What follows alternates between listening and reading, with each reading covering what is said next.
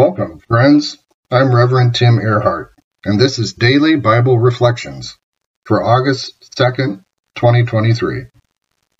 Today's Gospel lesson is from Mark chapter 4, verses 30 to 34. The Parable of the Mustard Seed. Jesus said, What shall we say the kingdom of God is like? Or what parable shall we use to describe it? It is like a mustard seed which is the smallest of all seeds on earth. Yet when planted, it grows and becomes the largest of all garden plants, with such big branches that the birds can perch in its shade. With many similar parables, Jesus spoke the word to them, as much as they could understand. He did not say anything to them without using a parable, but when he was alone with his own disciples, he explained everything. New International Version. I grew up on a rural Midwest America farm. Working with seeds was our livelihood. Even though my farming father worried incessantly about the weather, there was one thing he was never anxious about seeds. My dad knew that when we planted seeds in the spring, there would be a harvest in the fall. That's because he knew the seed already has within itself everything it needs to germinate take root, grow, and produce a harvest. His role was simply to tend it all by keeping the fields free of weeds, worms, and critters. Since I was the youngest, I typically got the grunt work of our massive family garden. I was always excited when we planted things because I knew what was coming in a few months. Some delicious veggies on my dinner plate, which were fresh from the garden that I myself tended. I never wondered whether there would be food on the table or not. Seeds are, of course, small. If you think about it, they appear quite unimpressive. Yet, we know better.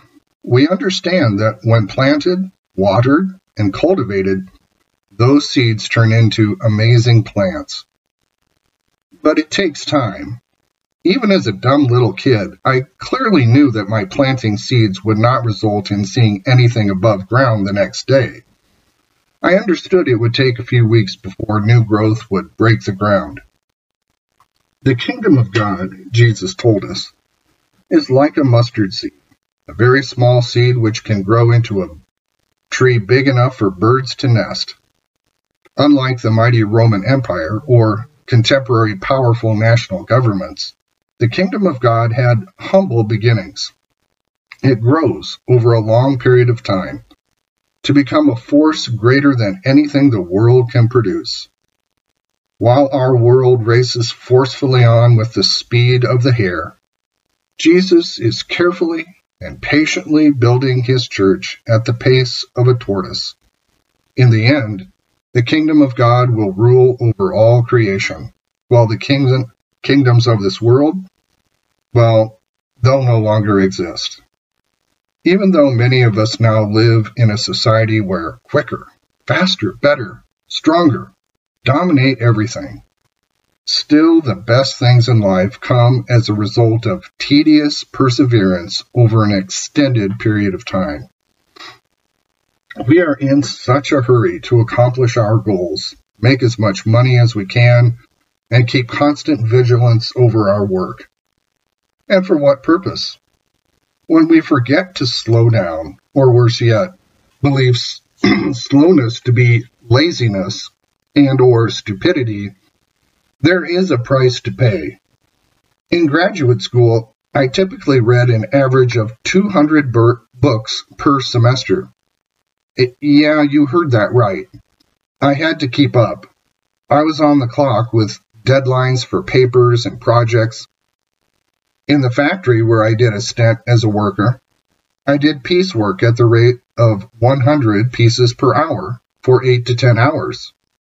I had to go fast to survive and keep my job, let alone thrive. All of this, of course, impacted my mind, body, emotions in very uncaring ways. It was all done at the cost of my physical and mental health. Indeed, our modern capitalist societies generate an unparalleled level of wealth and standard of living. But this has been achieved at the cost of devouring our planet faster than she can replenish herself. The stress we have put on Mother Earth, we would never think of putting on our own mothers. Even our attempts at leisure and self care are anything but. We often end up racing to have as much fun and relaxation as we can cram into a few days or weeks of our time off. A return to the normal rat race has us telling each other, I need a vacation for my vacation. There is such a thing as death by overwork, so we desperately need to come back to the words and ways of Christ, to embrace the slow developing rhythms of grace. We need to age like a fine wine or an expensive bourbon, getting wiser as we get older. Time is a precious gift given to us by a good and wise God, and that gift must be stewarded well. All the things that bind people together and make our lives worth living family, faith, friendship, community all thrive on having copious amounts of time with each other and God in relational connection. We are, I believe, in a pandemic of having no one to listen, of profound loneliness, and of incredible lostness of soul. The only real prescription for these debilitating maladies is slowing down and taking the time to be and to be with each other. Instant gratification won't do the trick. We need to plant small seeds and that then take time to nurture them, and watch over them. While the rest of the world rages and roars on with their disease of speed, believers must carefully cultivate spiritual practices which foster healthy growth and development. Whether we like it or not, we serve a slow God. And what's more, because slowness is built into the very nature of the world, decelerating our lives actually works. Life eventually becomes better, not worse.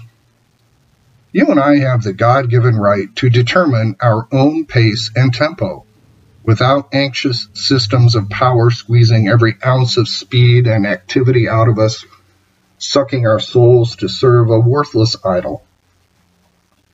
I, for one, would not be opposed to creating a society known as the Royal Order of Sloths, or joining a group of slow walkers who label themselves as sauntering for sanity, or simply be straightforward with an organization known as the Society for the Propagation of Slowness.